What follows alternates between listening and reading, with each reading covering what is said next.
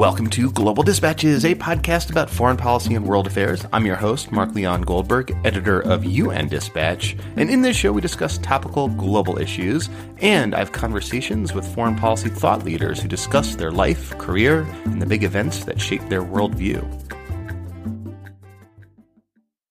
According to my guest today and many others who follow events in South Sudan, there are some frightening warning signs that a genocide may erupt in that country. South Sudan has been at war with itself for the better part of three years, ever since a political dispute between President Salva Kiir and his Vice President Riek Machar turned into an armed conflict between those two men and their respective forces. The conflict took on ugly sectarian dimensions. These men hail from different ethnic groups, and peace has so far been elusive. In recent weeks, however, it seems that the government of Salva Kiir is readying itself to commit ethnic-based mass atrocities for reasons that my guest Cameron Hudson explains.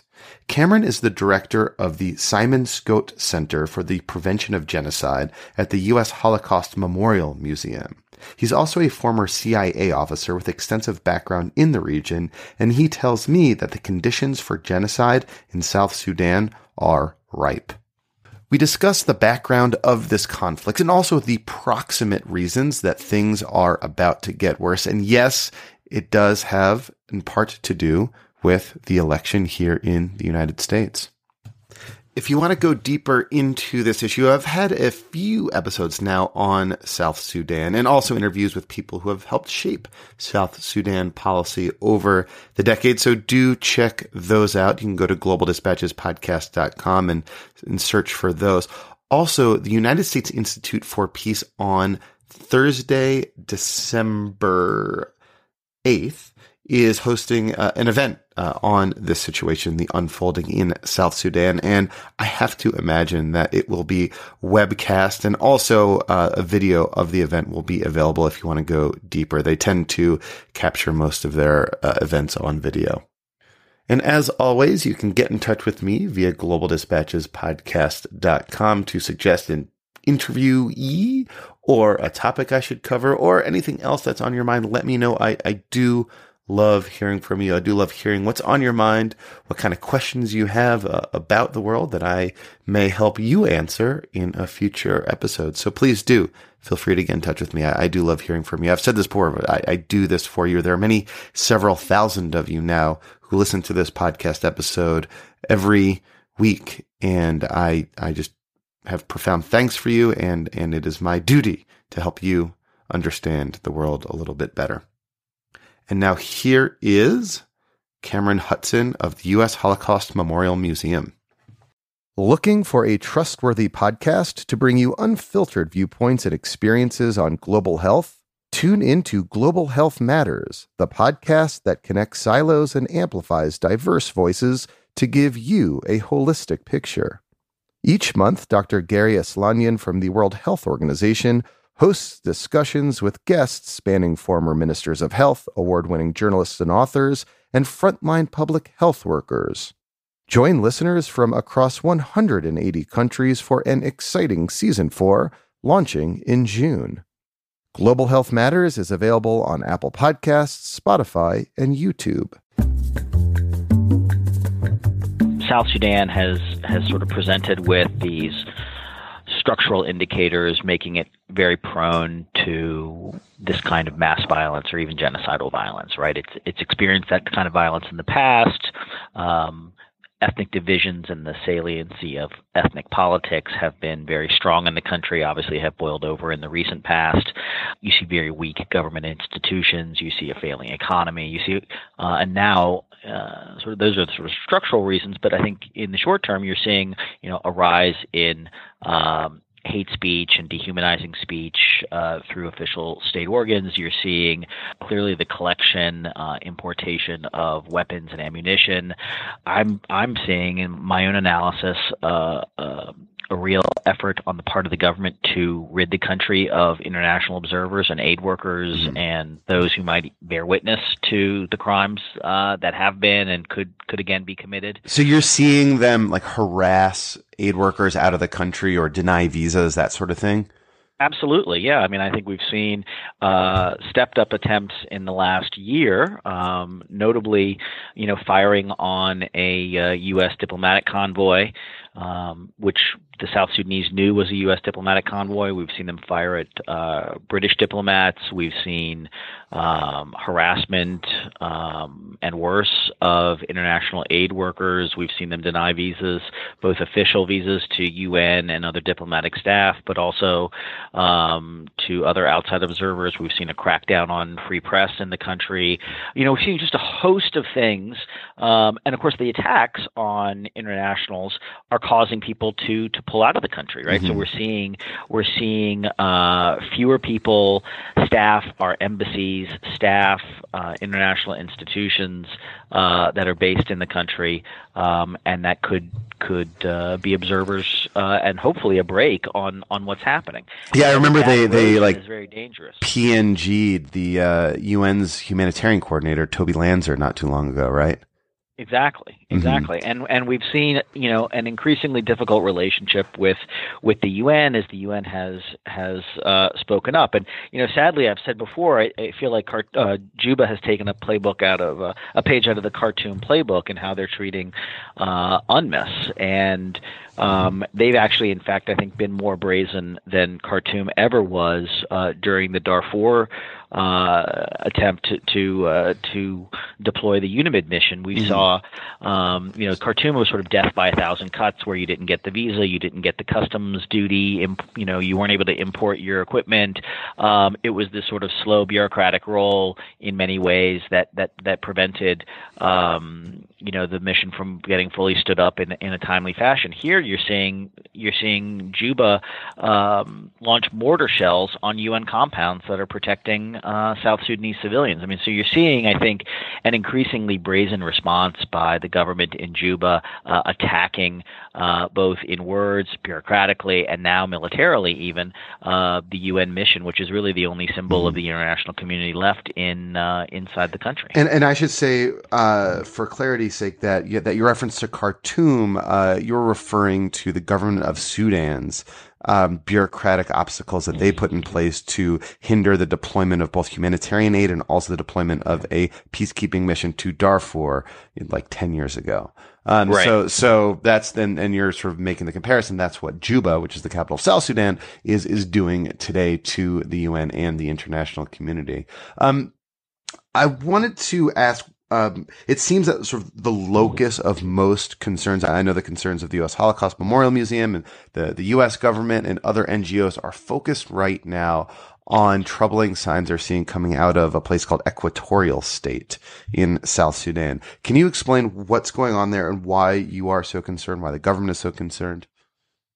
Sure. So, I mean, I think we've seen a positioning of uh, troops uh, in uh, those areas now. We've seen you know this is uh, an area that had escaped most of the the violence that we saw when it broke out in 2013 uh, and continued into 2014 um, this this area of the country um, largely Dinka area was um, was uh, removed from much of that violence, and we're seeing now a positioning of of troops uh, and attacks on cities that had not previously uh, come under assault.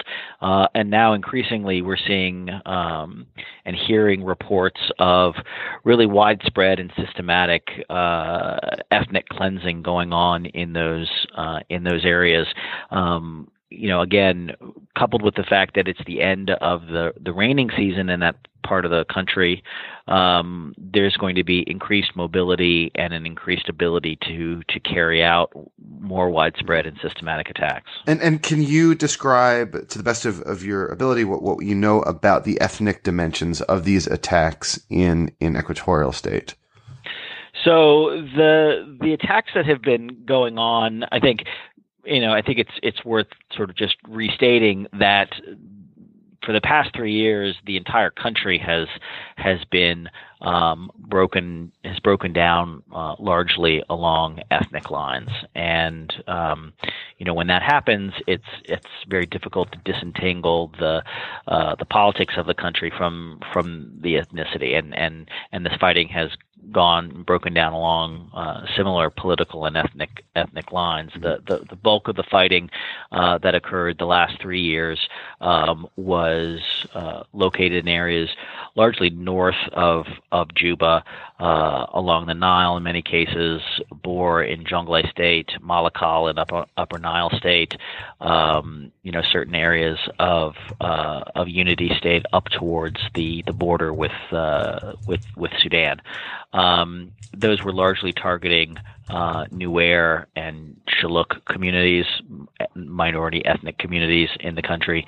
Um, uh, the former Vice President Riek Machar representing uh, sort of Nuer interests uh, in the country.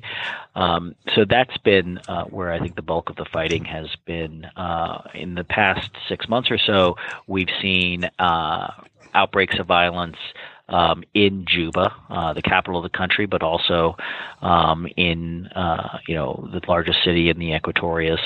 Um, and it has been uh, targeting uh, more Dinka, uh, which is uh, the main um, tribal group in the country, and that represented by President Salva Kiir.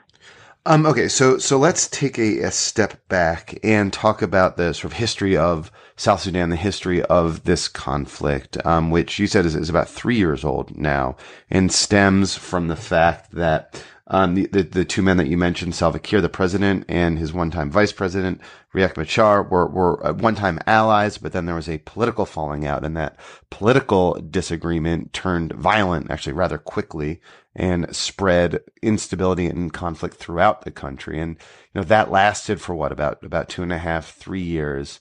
Um, and now we're, we're at this point, uh, where what, where, where Machar is, or it seems I should say that we're further from a, a peaceful resolution to this conflict than it seems we ever have been. Uh, yeah, I would certainly agree with that. I mean, I think that um, I think that, you know, first of all, it goes the the the, the fighting between these two, both uh, from a political standpoint and, and militarily goes back, you know, 20 years, right? It goes back to the, the North-South Civil War and a moment in time when uh, Riek Machar uh, began siding with the government of Khartoum against the Sudan People's Liberation Army, which which Kiir was was commanding at the time under John Garang. Um, and so uh, you know, so there was a, a huge amount of animosity uh, between them when Riek decided to take uh, support from from the government of Khartoum, and he's never really um, been viewed in in um, since then as a, a full player and full participant in, in, in South Sudan's uh, political process. He obviously represents a very large uh, portion of the population, still a minority population, but a large portion. And so he was he was brought in there under John Garang. There was a uh, amends were made, and the party was unified for the sake of achieving the comprehensive peace agreement, which ultimately ended the North-South Civil War. But I think we in the West, I think, uh, really dramatically underestimated the degree to which uh, the political divisions between both Kiir and Machar, but more broadly between Dinka and Nuer, had been healed through the process of making peace with the North and through the process of independence. And so it was it was only two years after independence uh, that the ethnic division and the political feud spilled out onto the to the battlefield. So that's so we're really talking about 20 plus years of history, both between uh, these individuals and even longer when you think about uh, the, the, the tensions that have existed uh, between these tribes within this uh, within this regional context. So there's a lot of history that that is uh, brought into these uh, into these fights right now. Um, so, but I do think that we are probably at a point now where um, a more robust and aggressive international vol- involvement is going to be required mm-hmm. to help keep the peace. Well, well, I wanted to ask you about that. So, why is it that the international community, including the the United States, which had so much equity in giving birth to the country of, of South Sudan, I know probably you personally were, were, were deeply involved in this process uh, for for years as well. Why is it that the United States and the international community just were, were unable or, or are seemingly unable to influence events on the ground in in a, a sort of useful way? Yeah. Well, I mean that's sort of the million dollar question, right? I mean, I think I, it's it's not just one thing. I think um, you know, first and foremost, the responsibility has to be with the parties on the ground. And I think that what we have seen from Kiir and Machar and those around them is that they're rejecting a lot of the outside counsel that is available to them. And I'm not just talking about from the U.S. or the UK or, or Norway, the the traditional what they call troika countries that had that had really you know supported and sponsored South Sudan's independence, but they're not taking it from African heads of state either. Not taking it from Ethiopia or Kenya uh, or other nations uh, in IGAD, the kind of the regional grouping uh, that South Sudan is in, or from the AU, right? So they've really cut themselves off from outside influence, outside mediation, uh, and they're not listening to to to former friends and allies. Yeah, I, I saw that that they both turned down an invitation to South Africa from Jacob Zuma. Right. So I think I think that's you know certainly one element is that uh, they're rejecting good counsel and um, and and not uh, opening themselves to to outside influence uh, first and foremost. But I think also the you know the relationship that uh, the U.S. has had with uh, South Sudan has has really degraded since independence and um, you know they you know as the relationship I think rightfully should have matured where the U.S. would have been uh, more critical of uh, certain decisions uh, unde- um, undemocratic decisions or bad financial decisions that the South Sudanese were making as those uh, as those decisions became more obvious and as we began to have a more frank uh, and grown up conversation with them uh, the relationship you know sort of soured they weren't ready to kind of take on that uh, that that criticism from outside actors. And again, I think uh, there's been a level of di- distrust that which has which has really eroded the the relationship with the U.S. as they have uh, become independent.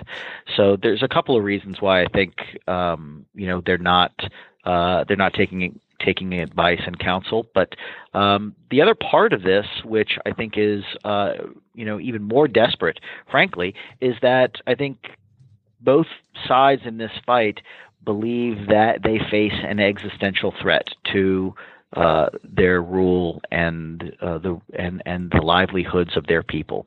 And I think when political leaders find themselves in an existential threat or what they perceive to be an existential threat, then they are willing to take really unparalleled positions uh, and um, dramatic positions that don't allow them to be, uh, you know, sort of walked back very easily, even by the closest of allies. And I think that both Kiir and Machar, through actions and words, have expressed that they see the other side as an existential threat to their to their rule and to their well-being inside of South Sudan today.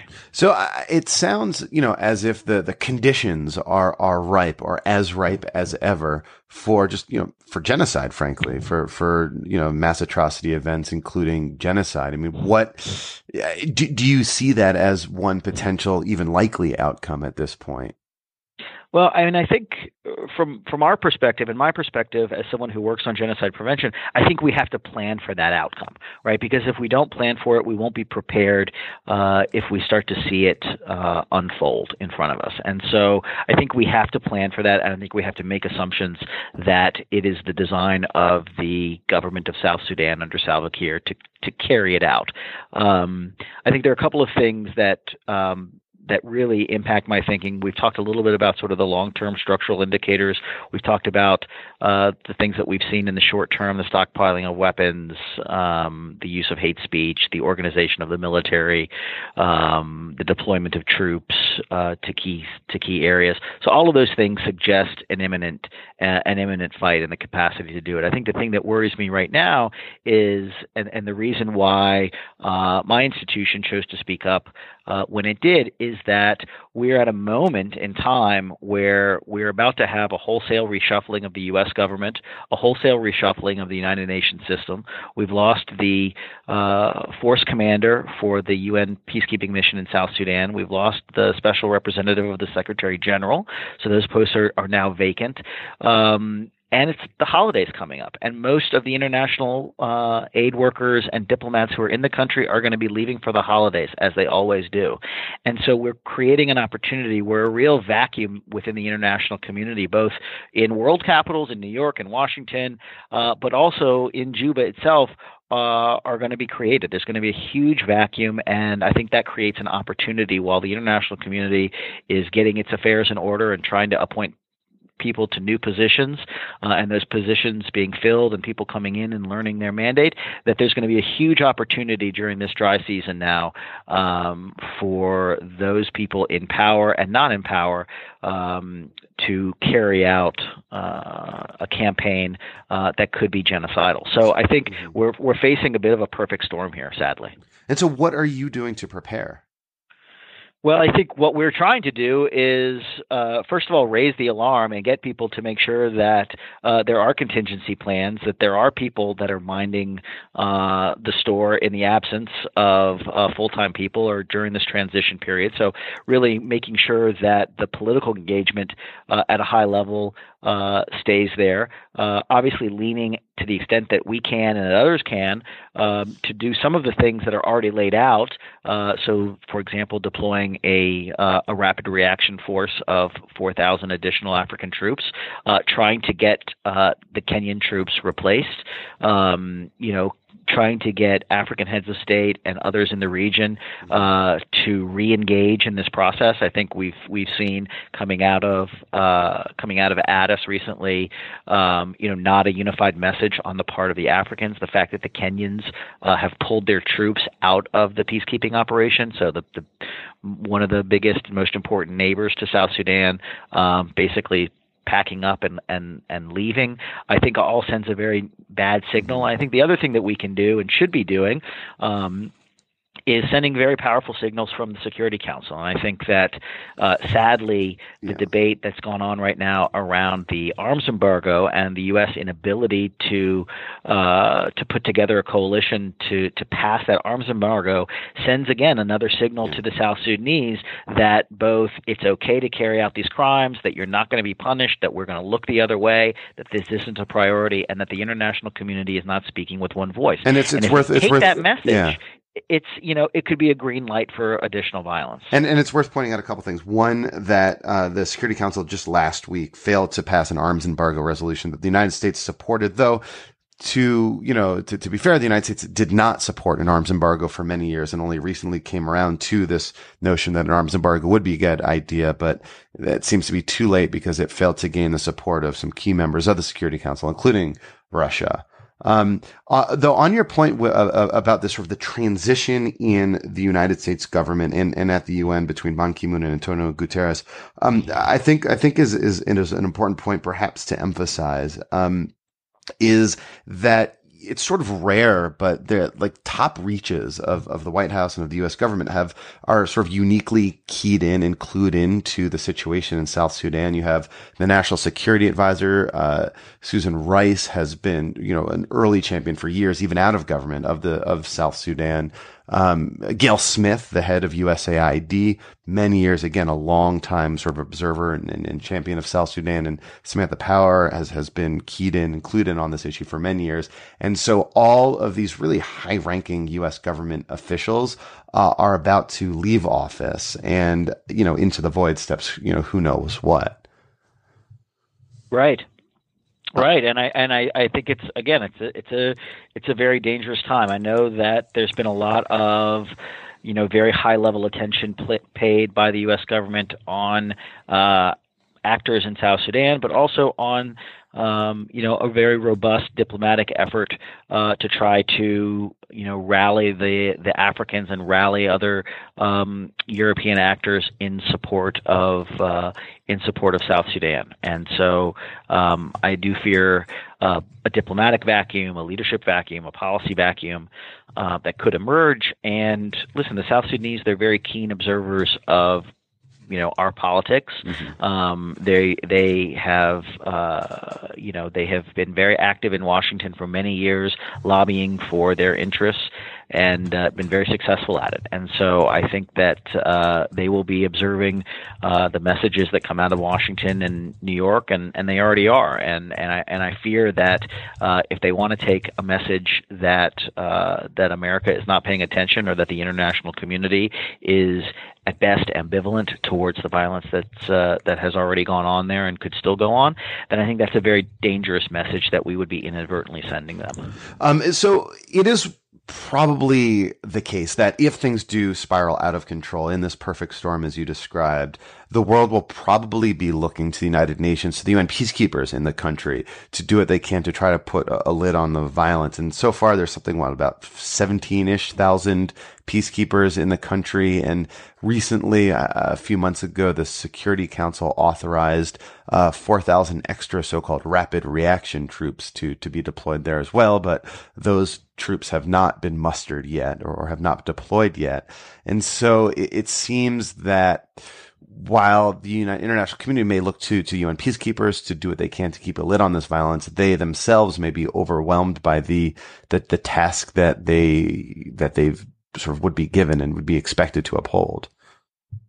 Absolutely, and I think it's again, it's deeply troubling. I, I, would have said, you know, two years ago, I would have, I would have said, and I did say that the high water mark of UN peacekeeping was when when violence originally broke out in in the country in 2013 and 2014.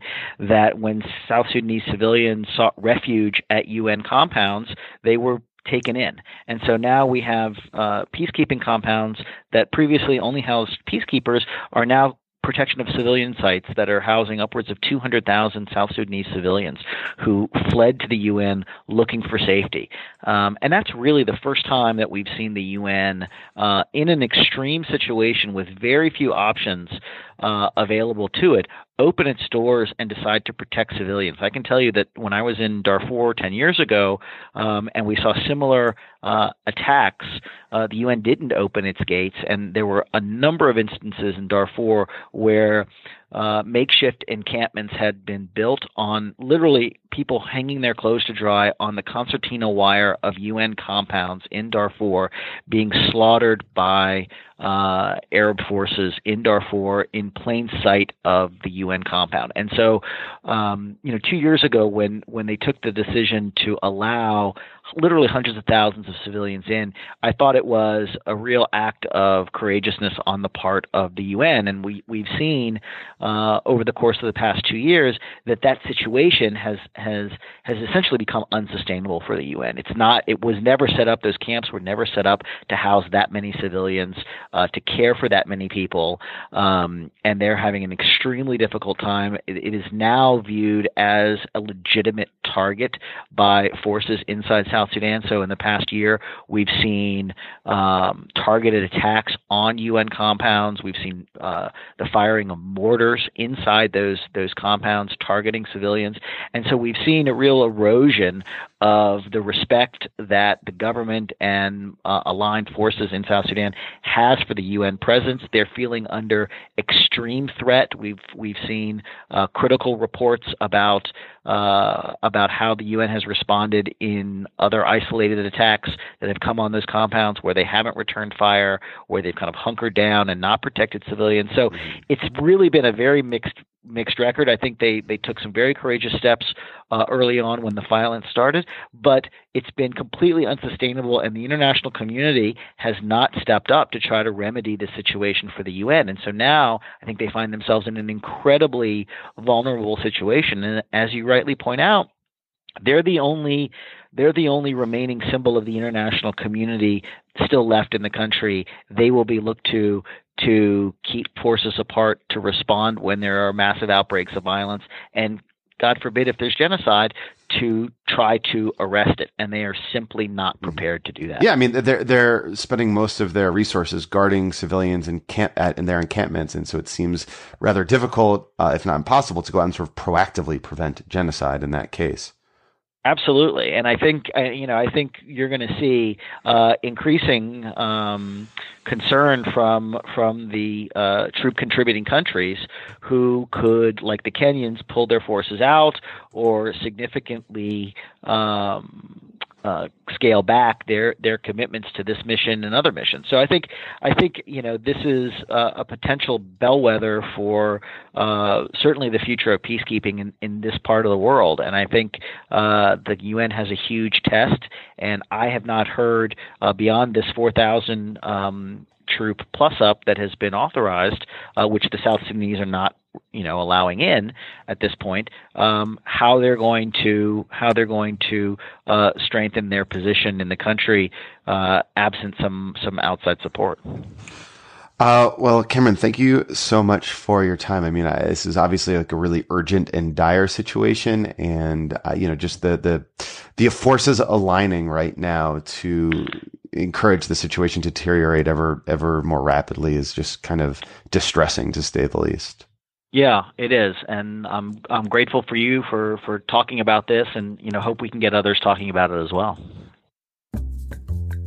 All right. Thank you all for listening. And thank you especially to the Global Dispatches Premium Club members, those of you who have made a contribution to the podcast via our Patreon page. And there's a link to that up on globaldispatchespodcast.com. But thank you. Thank you for, for helping to maintain and sustain this podcast. And you get rewards for doing so. You get a free complimentary subscription to my Dawn's Digest global news clip service. This is a, a hand-picked news curation service I help run that delivers news to your desktop or laptop every single weekday morning. It's news from around the world that I think you would most be interested in in reading. And it's used by many government agencies as well. That's just one of the many rewards, but there are others. So go to Patreon. That's P A T R E O N slash Global Dispatches podcast. And you will see the other rewards that are available to you. All right. See you next time. Bye.